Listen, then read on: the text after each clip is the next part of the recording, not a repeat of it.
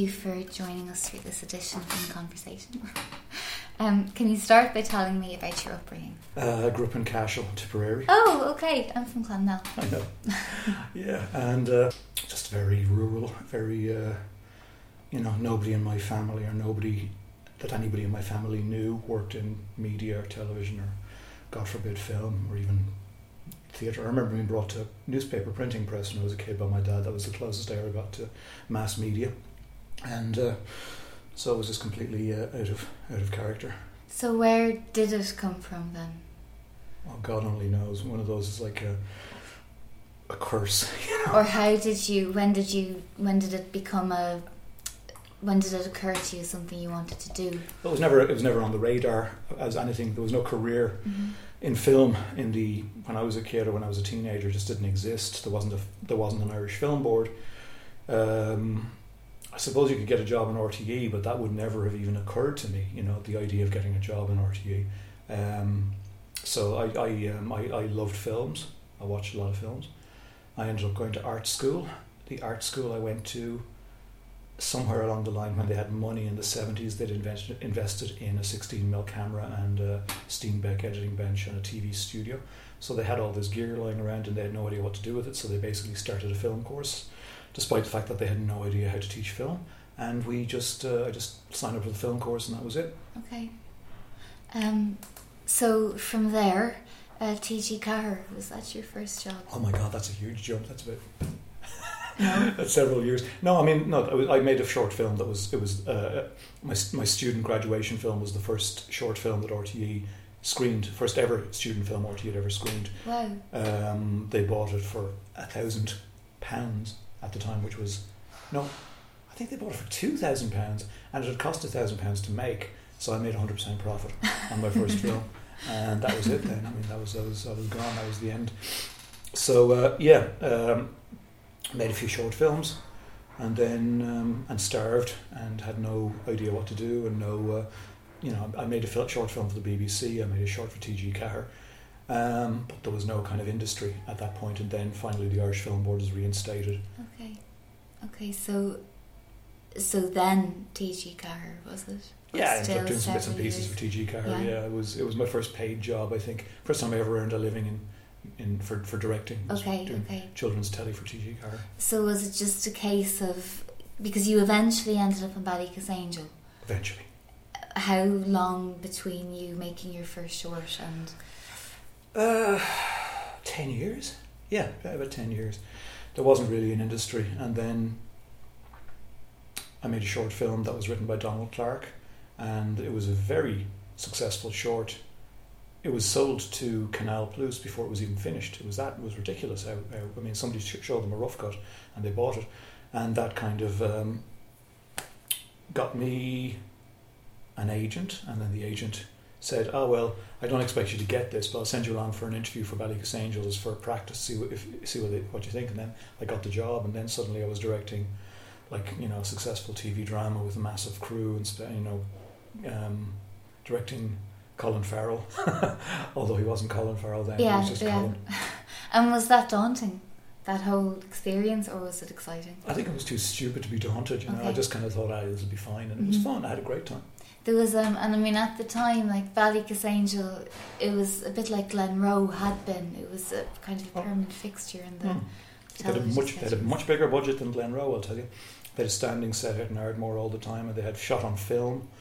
They shot on Super 16, and they uh, yeah, it was it was very very well funded. It was very successful all over the world, and it was it was kind of closer to at the time what Game of Thrones is now in terms of the impact it had on the industry here. Yeah. It was huge.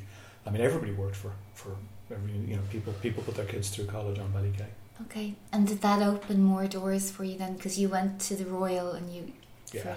I did other stuff then. I did TV and all that in England and all that. But genuinely, what I never, I never really wanted to do television as a director. It was never of interest because TV directing then was kind of like. Um, I mean, you got to be aware. This is the you know the nineties when the independent film sector was all over the world was booming, and you know you had Doug Liman and Tarantino and Steven Soderbergh and people making films that cost no money and getting huge attention, and that was what I was focused on and trying to do that in Ireland, trying to make you know low budget um, genre movies, comedy, thriller, horror, whatever, you know spent most of my time in the nineties trying to get those films made, but there was no appetite for funding them here. It was it was very much at the time funding film funding in Ireland was all about trying to make I wouldn't even call them art films. It was just trying to make very introspective films about Ireland and Irish heritage and Irish what is Ireland all about and all that. Films that never travelled outside of Ireland.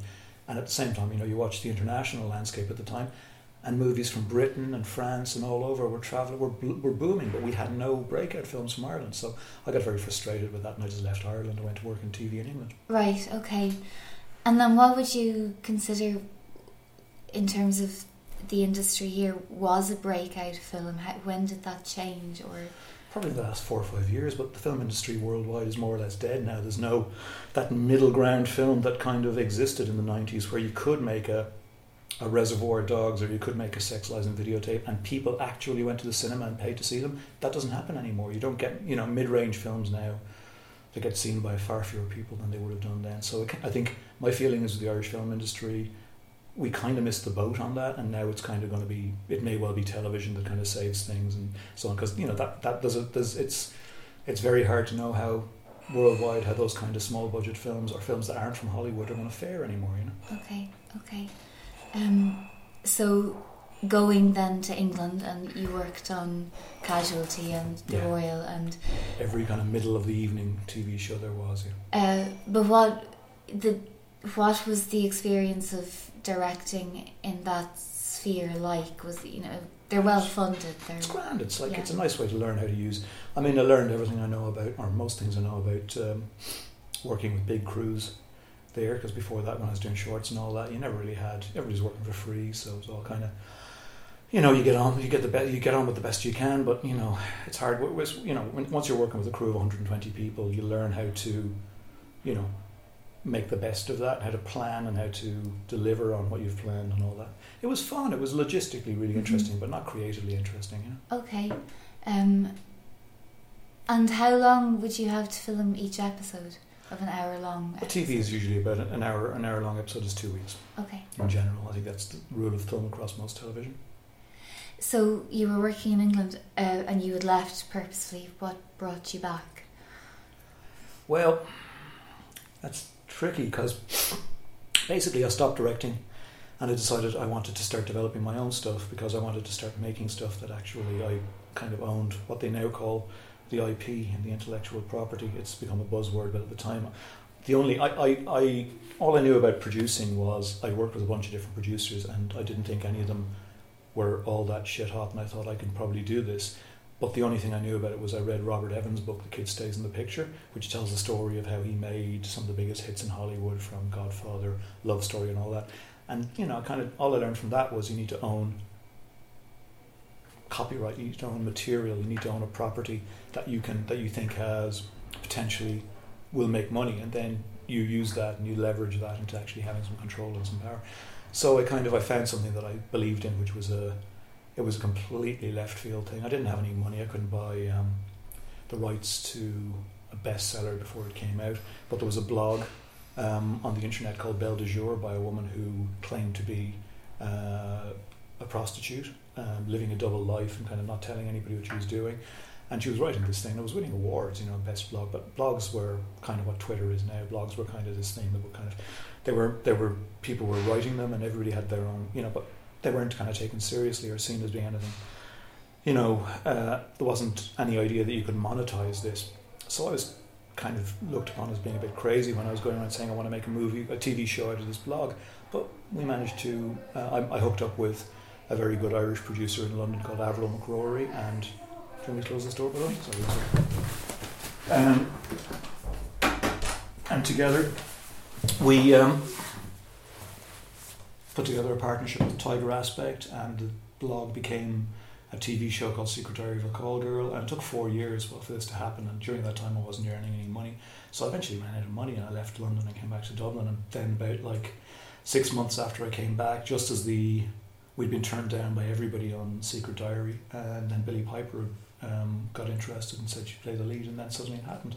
Suddenly it was a hit, a hit international, you know, four seasons and you know selling to every country in the world big TV show and how did it end up on Billie Piper's desk how, how does that happen it's all about connections and agencies and all that. I mean, basically, um, a large international agency had partnered up on the show, and they happened to have billy Piper on their books, and then they brought her the property. It's the way everything happened. Mhm. I mean, you know, it's very hard to get people's attention if you're just nobody. You kind of need.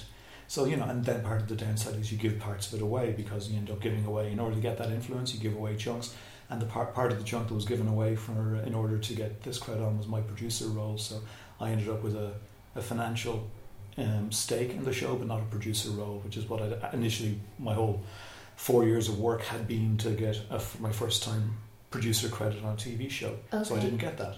So it was kind of uh, it was a bit of a it was a bitter pill. So what did you get then? Got a shitload of money for Okay. a very short time. Okay.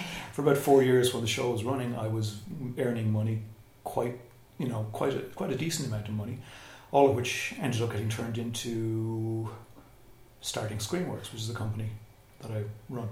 With Rob Cawley. Yeah. Um, so where did you and Rob meet? Um, during my years of you know penury and trying to trying to keep body and soul together while I was trying to become a producer, I was working in RTE Cork doing factual programs down there for about six or eight months, and Rob was another staff member down there. He wasn't really called a producer or anything. They didn't really have proper job titles. He was kind of like a an all-purpose staff member whose job was basically making programs that would work. So you kind of everything from being responsible for buying in the right camera to organizing you know, field, you know, organizing shoots to crewing to researching histor- historical research. He, he was doing everything, and I was kind of really impressed by this because I'd never, I'd grown up in that kind of tradition of the film business where you do one thing, you know, and I'd always done. I'd never even dabbled in writing. I was really pretty much a director. I'd written some, but mostly I was just a director. And suddenly, I'm kind of seeing the possibilities. And when you start doing, I mean we were doing shooting our own rostrum camera, we were doing our own editing, we were you know, we were pretty much doing everything. And I realized how much fun that was. We were working with people who were like minded. So myself and Rob made a few programs together and we got on really well, but it was kind of like, you know, um, his background was comedy and factual and my background was drama and that's where I saw myself going back to. So it didn't seem like there was going to be any further thing. But then we kind of just kept talking about ideas and stuff and ended up starting a company together. Okay. Um, so, so from that partnership Hmm. and the money that came from Secret Call Girl, is that when you could start doing the films that you had wanted to? Yeah, because finally I was in a position up to, up till that time, up till this was two thousand and seven, I suppose. From in all the years I've been working in the industry, which is basically the previous, oh God, um, fifteen or sixteen years, constantly the stopping the stopping point always was you'd have an idea, you'd go to somebody who had money, whether it was RTE or the film board or whatever, and they would either say a flat no or they'd give you a tiny amount of development money, which would just keep you alive until they finally said no. And every idea I'd ever had had always stopped dead at that point. So finally, I had money to do my own stuff and develop my own ideas. So I started to work on the John Healy documentary Barbaric Genius. First of all, with the illusion that I was going to get RTE involved or whatever, and you know that didn't happen until the very end of the project. But finally, they did come in, but only, only after five years. And you know, but bits and pieces of money came in. You know, I, but I was able to keep filming. You know, because I had some money to spend for the first time in my life. I could, if I wanted to fly to London and do some filming, I could. I couldn't, and I paid. I could pay crew. I paid the crew out of my own pocket. I paid for everything, and ended up investing. I think. I, I think I probably in the end put in an equal amount of budget into that film as the film board did. It was a big lot of money. So that and Very Extremely Dangerous, which is my second feature documentary, were largely bankrolled and made possible by the fact that I didn't have to work. I could just do what I wanted to do for the first time in my life.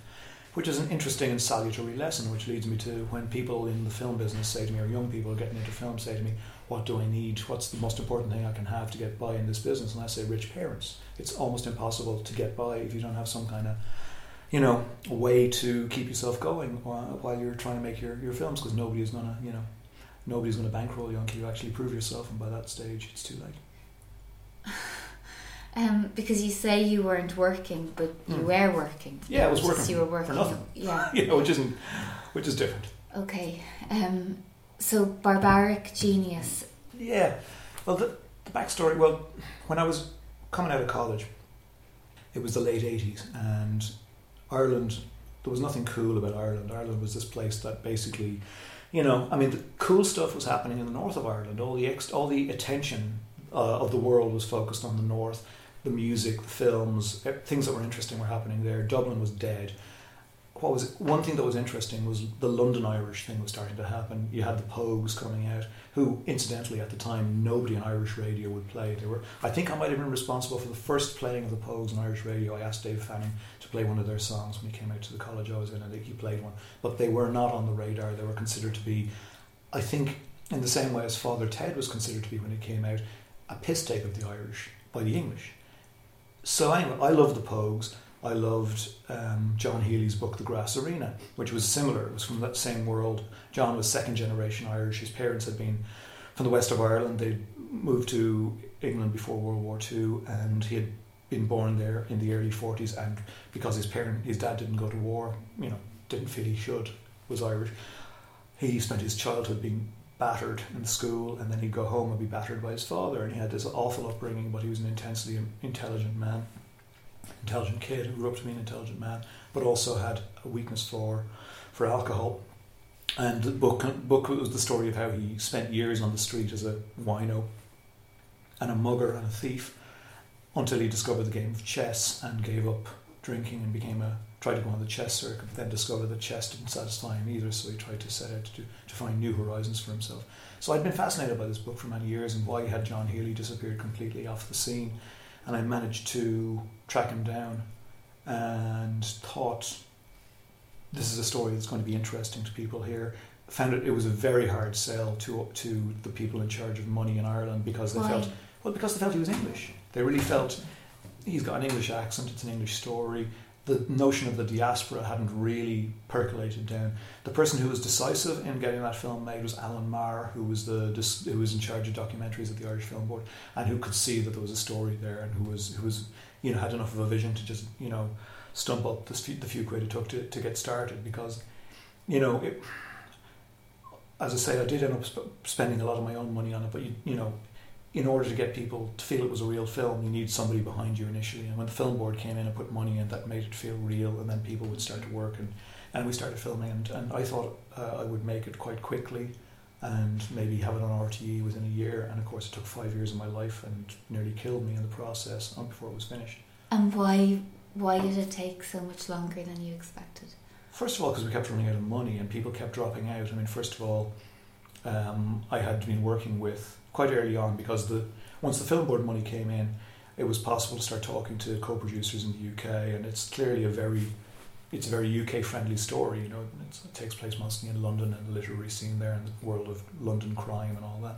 So we got a very, very, very well known co-producer, multiple Oscar winner, and all that kind of stuff on board, um, who then uh, had a different creative vision for how the project was going to go, and who dropped out. And then when they dropped out, that also took the film board's confidence in the project, and there was a period of about two years where there was nobody putting money into it except me, and I just kept filming and didn't stop until finally there was enough to do a cut, which I was able to present to the film board, and they said, "Okay, we'll give you a small amount more money so you can finish the film." So I finally, after five years, finally managed to. But partly there was a creative thing because it was, as you as you know, if you've seen the film, John is a very very difficult man to get to open up uh, and it, over a long period of time, I got to know very well off camera as being a very charming, funny, warm, open person. But as soon as the camera went on, he clammed up and he became tense and he became, you know, the tension was radiating off him. And I could see, I mean, it was, it was clear from the rushes that that wasn't going to work. No audience was going to sit through this story watching this man who clearly was hiding something. And took me years to get to the point where I was, had enough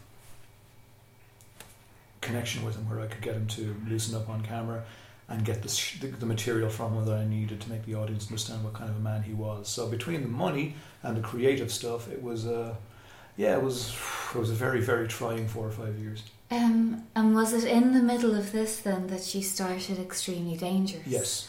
Um, so tell me about that and how that came about. Well, just after the film board dropped out, which was a huge blow, that's when I actually I didn't have any white hair until that happened, and then literally in about a week I had a, a lot of white hair on my head. Uh, I was sitting in the office in the middle of the night, you know, with nothing, you know, just trying to think of something, you know, a way out of this awful impasse because I was I'd half shot this film, I'd invested a lot of my own money in it, and we couldn't finish it.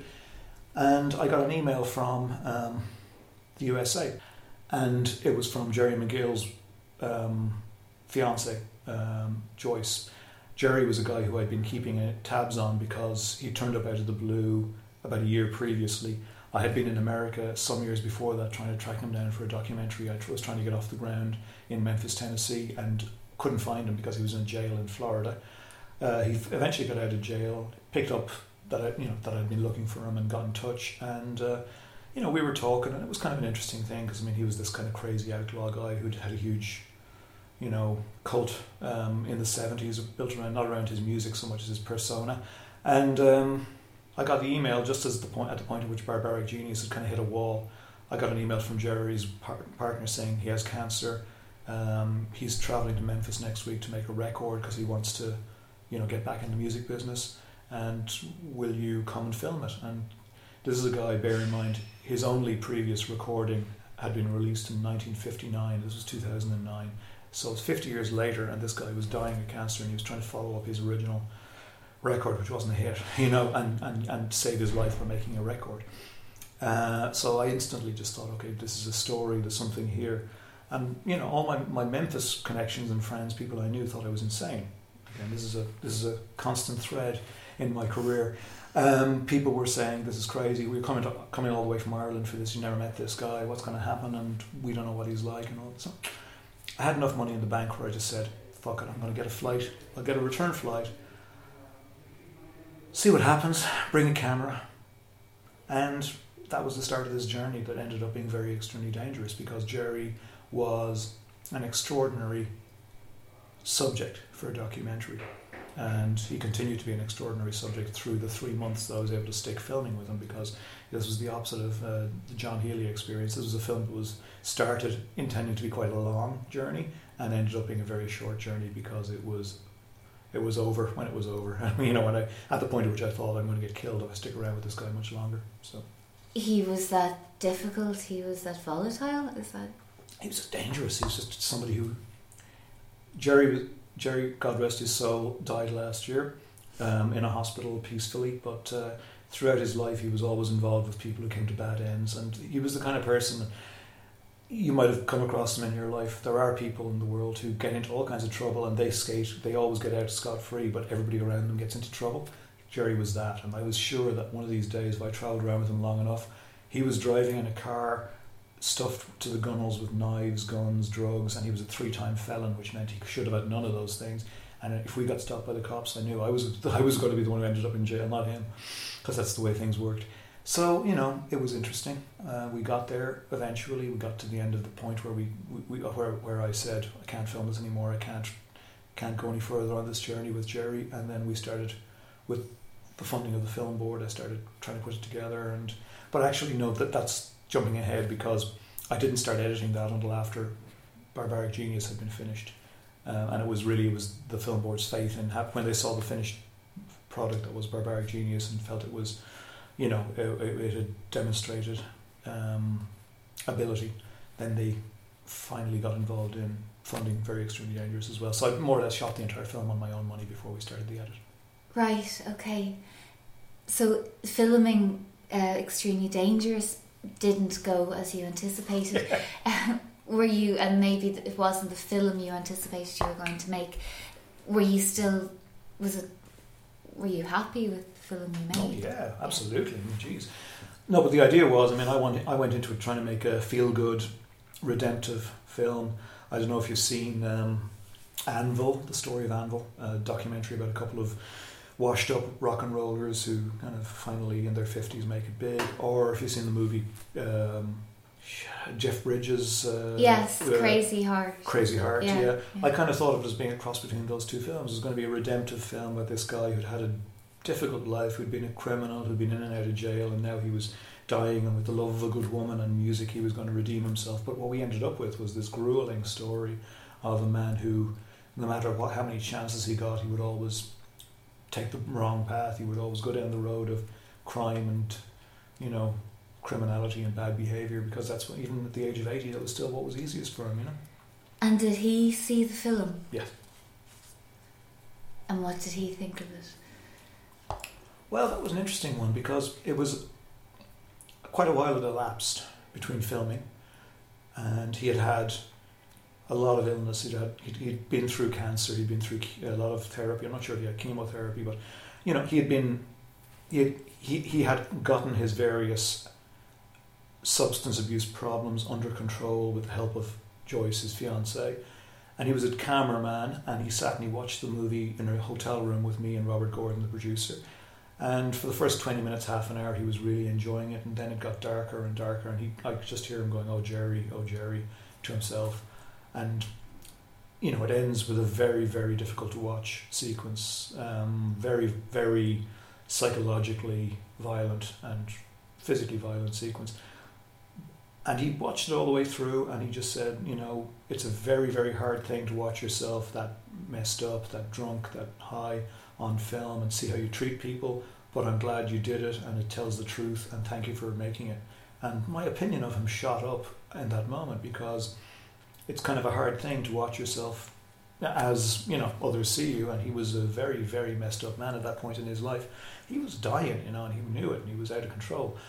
So you know he watched it and then he went and sat and, with, with even more difficulty knowing what was going to happen he went and sat and watched it with an audience in memphis at the sneak preview that we had there that same evening. And amazingly when he got up at the end the audience gave him a standing ovation, even though he had behaved like an appalling human being on screen. I think the fact that they could see that he'd sat there and he had witnessed it, and, and that that that gave them gave them a good feeling. And you know, the guy had his problems, many many problems, but God rest him, he was a he was a, he was a he was a real man in some ways, and he had a good he had a good heart in some ways.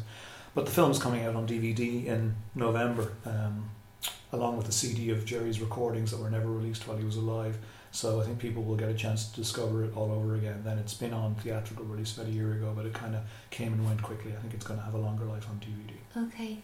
When you're dealing with somebody, or when you when you're filming somebody who is so vulnerable, because it is a vulnerability. It's violent, but it's still vulnerable. Yeah. Is that um, is there an added responsibility on you as a director in terms of the the choices you make in an edit or what oh, you yeah, allow yeah. to happen? The edit is all about that. Yeah, the edit is. I mean, somebody defined documentary to me recently as being the intersection between art and ethics, and that's exactly what you end up with. You're kind of going. On the one hand, we have this extraordinary scene with this incredible dynamic and this emotion and whatever.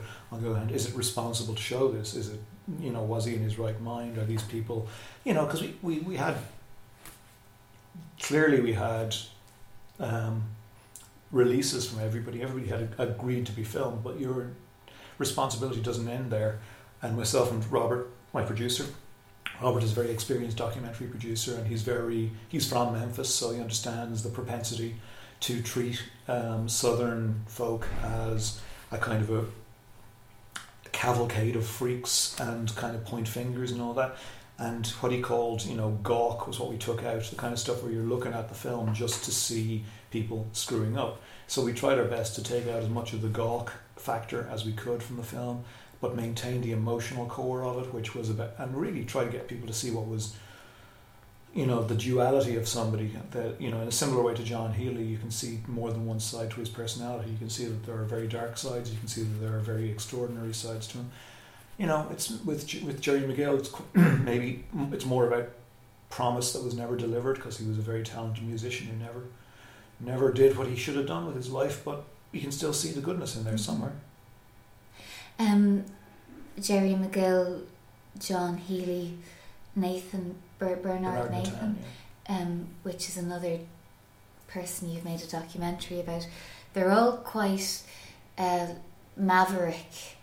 Uh, extreme people, are you consciously drawn to that sort of a subject matter? I don't know. I mean, I, I mean, I, I don't sort of go out and I don't know. I mean, it would be nice to, like I told you, I, I tried to do the the Jerry McGill film was in, intentionally in the beginning. I really wanted it to be an uplifting, feel good, redemptive story of a man who overcame his demons, but it didn't go that way. Who and with John Healy, I feel the John Healy story is a very redemptive and uplifting story. With a, there's a dark side to it, of course, but you know, I don't know. I mean, you just kind of tell the stories you can tell. You just kind of have to. You know, I wish in some ways it would be nice to be extreme, to have a, a, a more commercial mind mindset about things, but in some in some ways, but uh, you know maybe that's where where I'm headed. But uh, it certainly in the past hasn't always worked out for the uh, things haven't always been that simple. Okay, um, and then documentary versus fiction filmmaking. Uh, the differences when you're working in each for you.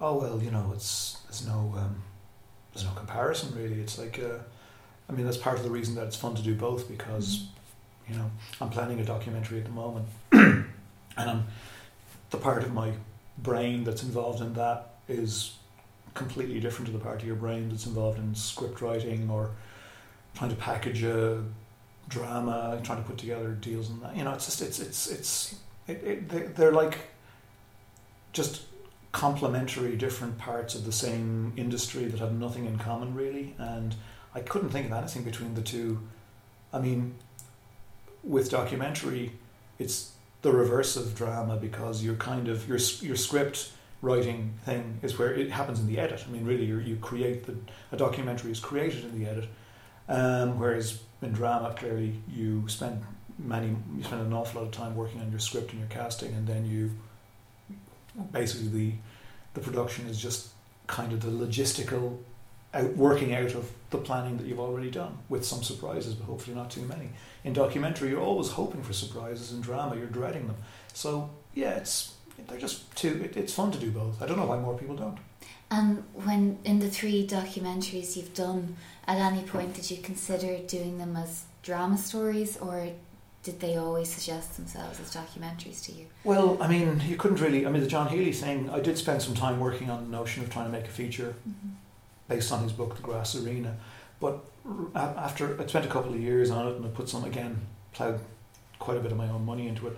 And it became clear to me that I'd kind of done that story. You know, I'd done, and I, in a way, I prefer to have Barbaric Genius be the, my, if somebody else makes a film with The Grass Arena, then that's great. But I can't really. I don't think it'd probably be better off not. With Jerry McGill, there have been interestingly some approaches made in, from the American end recently about the idea of whether it would work as a drama. I don't know. I mean, it's kind of it'd be a crazy idea. I think it'd be fun. I mean, enough time has passed that maybe it could be a story you could tell as a drama. And with Natan, in a way, a drama might be the perfect way to tell the story because it's a period. It's different to every other documentary I've made. It's uh, much more kind of it's something that happened deep in the past. Everybody involved is dead.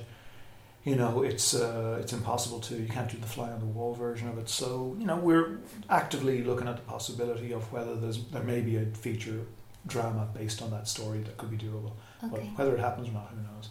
Um, but one isn't exclusive to the other. No, no, yeah. no. I think they're kind of. It's just a question of taste, you know. I mean, and whether you have the energy to throw yourself into telling the same story again in a different form. I mean, it's exhausting enough the first time without having to do it again a second time. Um, so Amber, then, which you directed for TV. No, I didn't. I produced. produced no. it. yeah, Sorry. That's okay. No, that's fine. Thaddeus, Thaddeus Sullivan did a brilliant job of directing. I couldn't. I couldn't have directed it. I was too busy producing it. Um, so how did you get involved in that? Rob Cawley and I had been trying uh, uh, had tried our best to get uh, various things off the ground with RTE in the kind of area of comedy or factual or whatever, and nothing was working. So we eventually, you know, uh, decided we'd try and do some drama, and I was very skeptical about the notion because I just thought so little drama gets made in Ireland. It's incredibly unlikely that of all the people pitching drama ideas to RTE drama, that we would be the people they would talk to.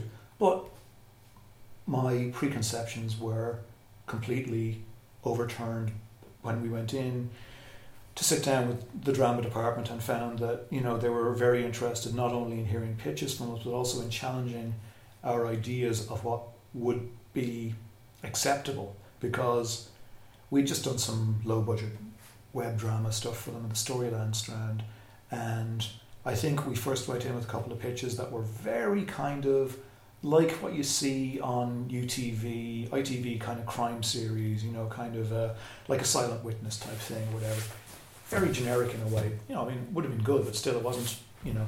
And they said, we would really like you to challenge yourself, come back with something that would surprise us, come back with something that could potentially be, you know, state of the nation kind of filmmaking that could actually address the entire country, not just you know um, a genre piece that would clearly could be made and sold, could sell very well at MIP and could travel around the world, but isn't actually very specific. We want you to make something really specific to your own experience, to your own lives, and to Ireland. So we went out, literally went out and sat in the canteen in RTE or outside the canteen and started to talk about the idea for Amber because uh, Rob had had uh, the experience of having a missing person in his family uh, about a year previously, and it was still very fresh in our minds. And it was a very, very different situation to Amber. It couldn't have been more different. But the emotional journey and the process that you go through in trying to deal with that was very fresh, and it seemed obvious to us that we could, if we if, we, if they were asking us to do what we thought they were asking us to do, we could present them with something very challenging and different, and we just immediately went. I mean, I remember the the visual um, metaphor that came up straight away was that it would be four episodes. The disappearance of Amber is like a rock thrown into a still pool of water at the beginning of episode one and then each episode is the ripples as they go further out and affect different people and affect people initially close to the family and finally people who've never met Amber who've never had anything to do with her and we also said we discussed how to end it and came to the conclusion that it should be left open and you never find out what happened to her so we went back to that pretty much that pitch on you know one page two page pieces two pieces of paper and that was the beginning of, of developing that. that. the beginning of that. You mentioned the ending, which made Joe Duffy um, yeah, I mean the whole the whole country was throwing was, throwing shoes at the television. Um, did you were you surprised by that reaction? I was out of the country uh, for most of the period when I was out of the country for the two three weeks previous to it. I arrived back the day that the last episode aired, so I hadn't been around for the amount of I hadn't realised quite how much hype and quite how much um, excitement the show had built up. I'd been watching it on watching the Twitter feed and kind of seeing that lots of people were commenting on it and all that, and that was enjoyable. But you know, it, it was interesting because we, we conceived it. It was a very cheaply made show, and we conceived of it as something that would probably end up being tucked away on RTE two at ten o'clock at night. We didn't really know what was going to happen to it. The fact that it got this kind of viewership was a huge surprise and a huge thrill. And then I think maybe too much might have been made in the publicity about you know it being a mystery. It was never a mystery to us. It was more like it was a drama. It was like the, the drama of the story is not what happened to Amber. The drama of the story is how do the people left behind deal with what's happened to them? How do they get on with their lives and what each of their individual arcs as they try to process the awfulness and move on. So you know, it was it was a bit of a surprise, but it was you know it was kind of one of those things. For a couple of days, your whole world was sort of a bit rocked. Uh, I found it quite entertaining because I've always enjoyed. Um, uh, furores. I've never been involved in one before, but I've kind of I like the idea that uh, a work of you know fiction can create this kind of excitement and anger and you know chaos in the media, uh, whether it's music whether it's drama, whether it's whatever. You know, um, when I was a kid, it was the Sex Pistols or when I was a bit older, it was the KLF burning a million quid, and now it's Amber. You know, you kind of as long as something like that is going on to make people angry, there'll always be something to focus their anger on. It's interesting to be that person for a day or two. Yes, yeah, and I mean the point is to incite a reaction, good or bad. You know, and you did that. Well, yeah, but it wasn't intended to incite a reaction. It was intended to, to a degree, it was intended to incite the reaction of we've gone on this awful journey, and now we are in the position of the people who have lost something, and what's really interesting is there was a perception here in Ireland, um, which was quite, you know, among quite a noisy um, group of people about that it was some sort of mistake or some sort of um, un- uncompleted story. Whereas in actual fact, that was the completion of the story. That was the end. If it's not completed to the in the manner that these people expected, then that's, you know, then they were expecting something different. Mm-hmm. And I found it interesting to see that people kind of got quite uh, irate about us personally and felt cheated by us personally. Whereas the reaction in the United States has been very different. It's been more like people going, "You've broken some really serious storytelling rules here, but you've done it to a purpose," and we're and and people find that interesting and find it quite challenging and find you know find it uh, they embrace it. You know, so we kind of you know I think it's a national. I think there's some some to some degree we came a cropper on the national cultural cringe, the feeling that Irish culture will always let you down somewhere along the line, that people will do something though. And people kind of went, oh, well, they fucked up. But whereas in actual fact, we did what we were going to do. And if you don't like it, that's okay. But it was exactly what we wanted to do from the beginning. So it's an interesting, I don't know, it's uh, I see it as being a kind of a litmus test of what Irish people want from their home produced culture. They want something a little bit more reassuring. We were, we were making the program during the worst year of the post recession era when there were just missing person posters everywhere, everywhere, all over. And, you know, every week somebody, a friend of a friend or a, you know, a relative of a friend would be reported missing or would have com- would have committed suicide. The suicide rate in Ireland was through the roof. The, f- the series was absolutely suffused deliberately with that awful grief and loss that the country was going through, and the fact that we were losing an entire generation, which is still not been processed. The fact that in the time since then, the emigration from Ireland is far, far worse than it was in the 80s when I was uh, leaving college. It was bad then, and all my friends left. Now it's 10 times worse. And I think maybe in hindsight, in a few years' time, people will look back and realise that Amber walking down the road and disappearing is saying goodbye. That was saying goodbye to a whole generation of possibilities of Ireland for Irish people. It's funny you say that because um, when it aired on BBC, is it A.A. Gill? Yeah, he, the, he spotted that. He, I was yeah, really surprised by yeah, that. It was a, it was, and it was. I, I was surprised too, but Mm. it was I so. wouldn't- yeah. I never thought A.A. Gill, of all people, would be so sensitive. I mean, people here got it, Declan Lynch and The Independent got it, and, uh, you know, there were a few people who got it, but, uh, you know, it, it was extraordinary for an Englishman to be so sensitive to the Irish Mhm. situation, to actually spot the subtext of that show, and I was really, I was pleased by that, yeah. Um, there was a, a quite a long time between you making it and it airing. Mm-hmm. Was that frustrating? it was horrible.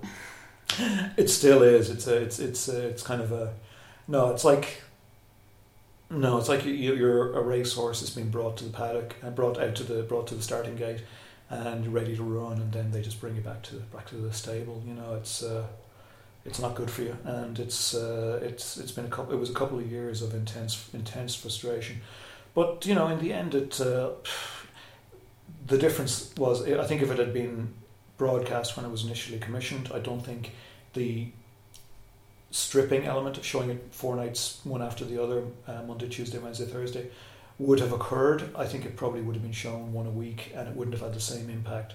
I think in the interim, RTE became more aware of the value of more um, stunt scheduling, so to speak, and they got they that that's what they tried that out with Amber and it worked brilliantly for them. I mean, still as a test case, in ter- they use it as a test case in terms of how to successfully kind of mobilize social media and all that kind of thing. So yeah, I mean, but the three years of waiting was yeah pretty horrendous. Okay. Um, but it has gone on to be so successful. It's Mhm. Yeah, it's all it's travelled and it's there's currently I'm not sure what's going to happen. We're not directly involved, but there is the American remake rights have been optioned, and whether that will actually go ahead or not, it's all on the lap of the gods. But you know, it's, it's interesting to think that they might do it. okay. Um, you were named, congratulations, as one of Variety's 10 directors to watch last year. Yeah. How did you hear about that? Uh, a writer um, who had contacted me from Variety, well, not a writer, is the one of the editors of Variety, had been a fan of Very Extremely Dangerous, and um, he had been saying, "Oh, we want to do something about the film and Variety," but you know, it wasn't on theatrical release and it wasn't on DVD, and it was difficult and all that. So I was walking, I was walking down Pearse Street or something like that, not in some very unglamorous part of Dublin, and I got a phone call saying, we, "I've decided I think we should put you on the Variety Ten directors to watch list next year." And I kind of, "Oh, that sounds good. Thank you. That's terrific." And he said, "Yeah, I think it has legacy value for you, and that's going to be useful." I mean, Americans use all these phrases with Mhm. legacy value. I don't know what. Anyway, so I didn't have a clue what that meant, and then I went, I hung up the phone, and I went to the office, and I googled it, and went, "Holy shit! You know, that's." Darren Aronofsky and Mark Wahlberg and uh, Ben Affleck and uh, all you know, like all these people have been on this this list, and then I started to think, did did I did I hear him right? Maybe he said something different. I'm just misunderstanding because I really this isn't you know I didn't I don't expect to be on this list. So then I had to wait because I was kind of too embarrassed to call him back and go, can you repeat that? So I waited for a couple of months, and then I kind of sent him a couple of emails going, "Should I be looking at coming over?" And he's like, "Yeah, definitely come over. It's in January. Come to." The, but then I still couldn't get my head around what it was, and eventually they they announced it, and I was like, "Holy crap, yeah!" Because um, the, the, director of one of my favorite films of last year, Selfish Giant, uh, who's God, I can't remember her name. God, oh, terrific British uh, Clio Clio Barnard was on the list as well, and uh, you know, really terrific people were on the list, and I went over to the ceremony thing they had in January, and it was it was great. You know, met Colin Farrell for the first time since Ballykissangel. So um, yeah, it was it was it was interesting. And when he mentions legacy value, is it significant? Does it help open or is? Oh yeah, oh yeah, certainly. I mean, geez, you get people ringing you up and stuff and going, "Oh, we saw you on this list and we're really interested." Yeah, I mean, I've got a proper LA agent and manager now, and uh, really, you know, that's that's the first time in my career I've had all that stuff, and people ringing you up. You know, you get phone calls at eight eight thirty at night because the time zones are all different, and suddenly you have to be kind of on business hours again, and it's it's a whole different thing. I'm just not used to it. But you know, that wouldn't have happened without the variety thing, and you know, various other little movements that are happening are happening because of that. And is America somewhere you see yourself going? if they'll have me. Yeah. I don't know. I mean, we'll see. It's it's it. we're talking about doing projects in America. Myself and Rob are developing American set drama series, and uh, I mean, you you would want to be crazy not to because I mean, look at the we're working in TV drama. Whether you like it or not, the absolute world standard for TV drama at the moment is not anymore in Europe or Britain or Ireland or wherever it's in it's in the USA. All my favorite you know, when I was a kid, my favorite TV shows were mostly British, apart from a few American ones like Hill Street Blues or whatever. But the really good stuff was, you know, came out of Britain. It was Alan Bleasdale or Dennis Potter or whatever. Now it's you know David Milch and David Simon, and it's uh, even shows like Hannibal, which I think is extraordinary. And you know these kind of the level of adventurousness and the level of experimentation happening in American TV drama. It's inversely proportional to what's going on in movies. Because if you talk to people who are funding movies, unless you've got a big name star attached, you are stuck with you got you got to be doing something in a very very clearly defined genre with a very you know you got to be really you got to be sure where your audience is because people are not taking risks with movies anymore. TV, as long as you can kind of get into get past the first hurdle, which we seem to have done with having by having made Amber, they will let you take risks and they will let you do different things and they will let you. One of the things that the American TV um, makers that we've been talking to are most excited by is the fact that Amber is rule, rule breaking and they right now rule breaking is what works. True Detective with its unreliable narrators broke one of the cardinal rules in storytelling and it worked brilliantly and you keep seeing that now with um, new TV shows. It's all about how is it going to turn your experience of watching TV upside down. It's not about watching something comforting and kind of safe. It's about you're going to be amazed. I'm currently watching Steven Soderbergh's TV show The Knick, which is probably the goriest thing I've seen on television in a long time, and it's completely brilliant. But again, it would never have been made as a movie. Okay. Uh, so producer, writer, director, editor, um, editor, everything. Uh, storyboard artist. Um, I was a storyboard artist as well. In all of those things, um, like, what would you, if I asked you, what are you, what do you do, how would you identify yourself? oh God, I'm a father. I don't know. I don't. I don't really know. Um, I just. I desperately try to hang on to the industry, to some some level of the industry where I can actually make programs and uh, whether it's. I mean, when I couldn't make dra- when I when I didn't get dramas made, I made documentaries you know, I mean, I'll just make whatever I can, and if if I'm let make dramas, I'll make dramas, and if some point in the future I'm not let make dramas anymore, I'll make documentaries again, or I'll keep doing two the two concurrently, which would be the best thing. I don't know. It's just about trying to make something. You just want to have a drive to put stories together and put you know put them on camera, tell the story, get it out there. I just like telling stories, and you know, can't be stopped. Um, and the of the producing, the directing, the writing, is there one that you particularly enjoy doing over the others?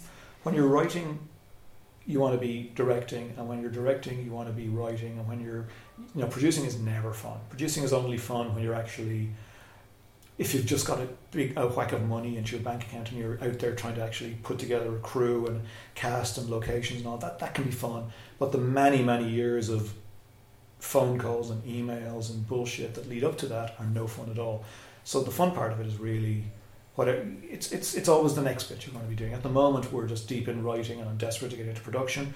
When I'm in production, I'll probably be probably be desperate to get finished in production so we can get into the edit. And when we're in the edit, it'll be all about trying to get back to writing. So it's always like you know, it's the next thing. Mm-hmm. Um, and writing when you're writing, like the practicalities of your day. Do you, you know, because I was chatting to somebody recently who's a writer and she's doing this job and that job, and she says it's not really possible to write in a two hour space in your day. Do you try and dedicate it? It depends. I mean, you know, uh, I, I, I wrote my first, I mean, it took me a long time to start to believe that I could actually be a writer. And it was the last thing. I, I mean, I'd done everything else before I ended up deciding I could actually call myself a writer. And the first script I wrote by myself, basically, I just got up very early every morning before anybody else was around, so I could get a few hours work done at six thirty or seven in the morning, and get usually get two or three hours under my belt before there was a phone call or anybody around, and that worked brilliantly. And since then, I haven't really returned to that, but I've kind of, I think for the most part, when you're writing, you're kind of trying to make sure that you're not waiting for inspiration because that's the worst thing you can do. You try to get up, write as many words as you can, and then if you end up erasing two thirds of them, it's okay. You've, you know, you've you've done it. It's, it's it's it's. I think every script feels different. You know, depending it has different rhythm, and you know, you. Uh, one of the trickiest things, and one of the things that we're discovering, you know, that we're finding out how to do all the time is co-writing because myself and Rob co-write, and it's always a, you know, it's it's a tricky chemistry to get right. I mean, people it's it's it makes being in a relationship or a marriage look re- relatively straightforward and, and simple. It, you know, it's it, it's complicated. So uh, yeah. Um, you've funding has come up a lot in conversation. Are there introductions you'd like to see made or changes to the current in terms of enabling Irish filmmakers the only thing that comes to the mind off the top of my head is RTE need to be making feature length documentaries. They need to be putting money into docs that are not part of a series or not part of a um, you know docu soap. They need to be actually funding because some of the most successful films to be made in Ireland the last few years have been Knuckle, The Summit, um, His and Hers. These you know these are not flukes. These are films made by really skilled filmmakers to, for an audience, an Irish audience that really appreciates feature documentary making. And RTE Television does not have a dedicated slot for feature documentaries. Every so often you get one through. The Summit was on last year. I produced Kieran Scott's film In a House That Ceased to Be, which is premiering next week, and that's going to be on RTE sometime in the next you know foreseeable future, and they're showing it at, at the full uncut length, which is great because not you know a lot of the time when you make a feature documentary, you're told the TV broadcast of it will be 52 minutes, and that's what happened to Barbaric Genius. It was put out at a truncated length.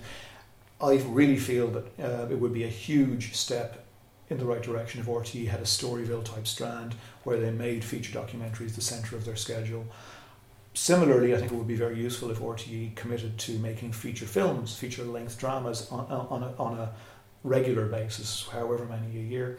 It's a difficult thing. It's a con- it's a constant conversation between Film Board and, and RTE, and they haven't come to an agreement on it. It seems to me like it's a, it's a huge missing element from our national culture is that there isn't a, a committed uh, interest from from in, or in the from the broadcaster in funding features we still get through. People still fund their films one way or the other. I mean, um, Brendan Muldowney has just funded uh, his next film. It's going to be, I think, UTV or the broadcaster. You know, there'll always be a way of getting them made, but it's it's it's difficult. And I think that kind of joined up thinking has has, has always been very um, lacking in Irish culture. But uh, for the most part, I mean, I'm a, I, I'm I'm a big fan of what uh, James Hickey and Jane Gogan are doing with their respective you know portfolios and they're they're doing a lot of good and uh, great work and getting. A lot, I mean, look at what's happening with Irish film now. We've had you know three or four huge breakout successes in the last couple of years, maybe more than that. But uh, it should have happened 15, 16, 17 years ago. That's what I'm saying. But now it's finally happening. I hope there's still a film industry there in a few years that we can continue to do this. But it's you know it's in, it's tricky. Okay. Um, what are your strengths in what you do? you know what makes you good at what you do? Uh, utter inability to take no for an answer. Just sheer stupid, stupidity, boneheaded uh, stubbornness, and, and never, ever, ever admitting that that's it, it's over, we can't do it. We just, I mean, that's been terrible sometimes because you keep flogging a dead horse. But, you know, sometimes, I mean, the films I've made, you know, it would not, they would not have been made if I'd if I if I agreed that you know with everybody else at the time. So you go through a period where people are everybody's telling you you're insane, but then you come out the other end and the film's finished, and you know people stop telling you you're insane. Hopefully. Um, your biggest influence. I don't know what my biggest influences are. I have don't I have no clue. I really it's a really hard question to answer. I like lots of movies. I like I watch lots of films. I watch thousands and thousands of films.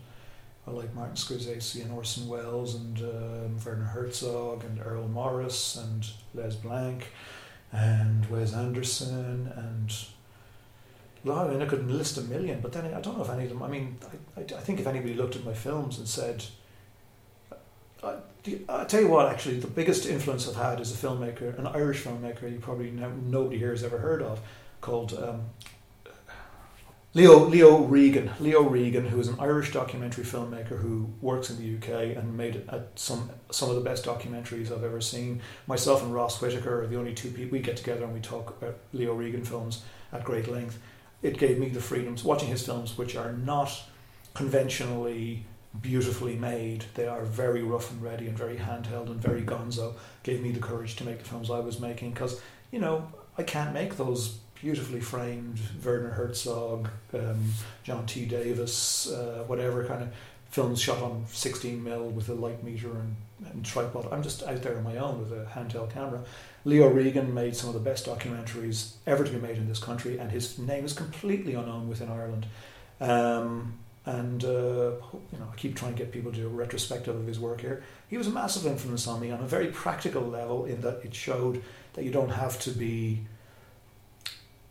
you, you, know, I'd never studied documentary, I'd never studied camera work, I'd never studied editing, I'd never studied any of the things I did, I ended up just doing them all myself. And he kind of, you know, I, I, I was well into making Barbaric Genius before I actually met him and got a chance to tell him what a great influence he'd been.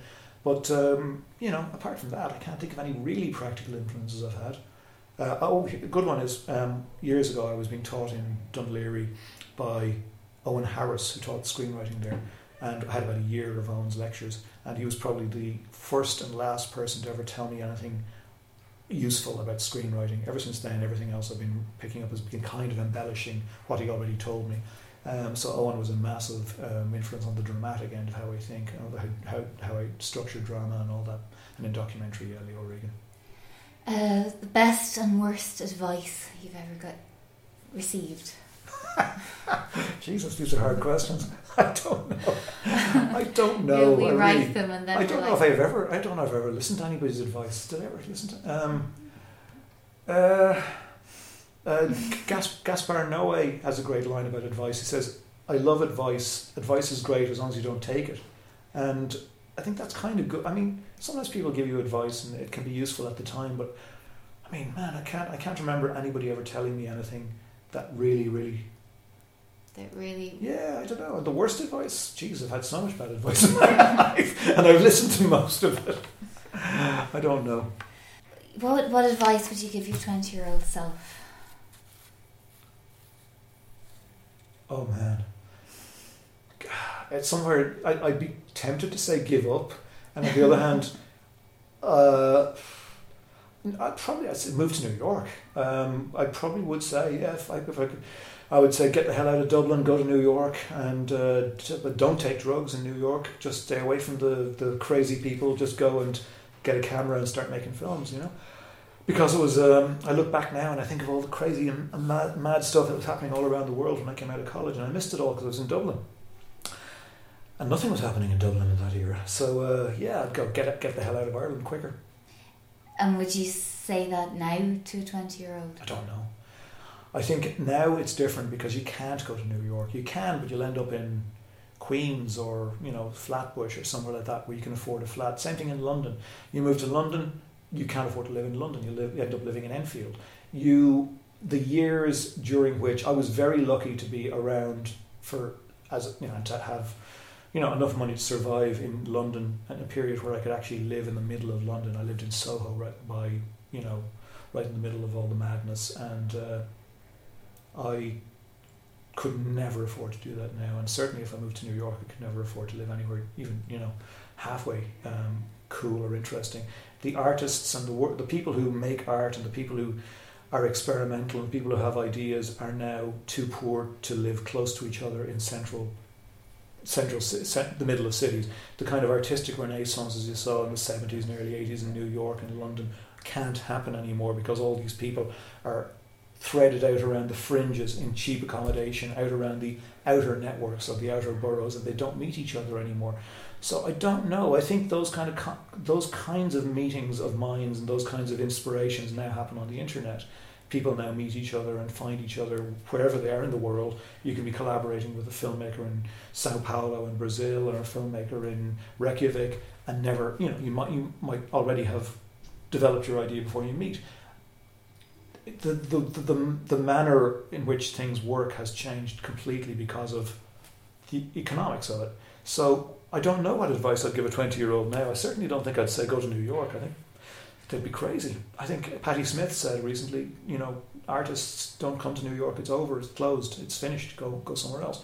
So maybe there is a place. Maybe there's another part of the world where people can go Winnipeg or uh, I don't know somewhere where they can make art, but it's not New York. Um. So you've explained the frustrations, uh, but what do you love about what you do?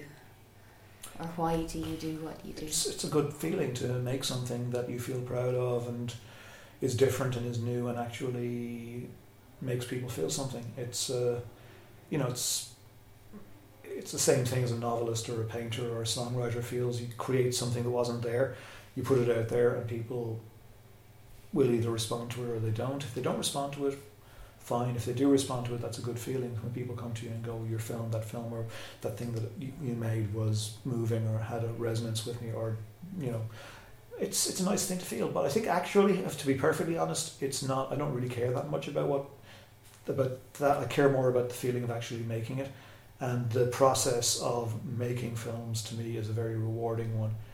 Not financially, clearly, but very rewarding creatively and very rewarding in a um, enriches your life, you know. And for me, anyway, it's a way that, that it's the only way I've ever. Um, I haven't found anything else, any other way to live that delivers the same richness of experience, you know, and meeting interesting people, meeting extraordinary people, and you know, yeah, it's fun. Paul Duane, thank you very much. Thank you.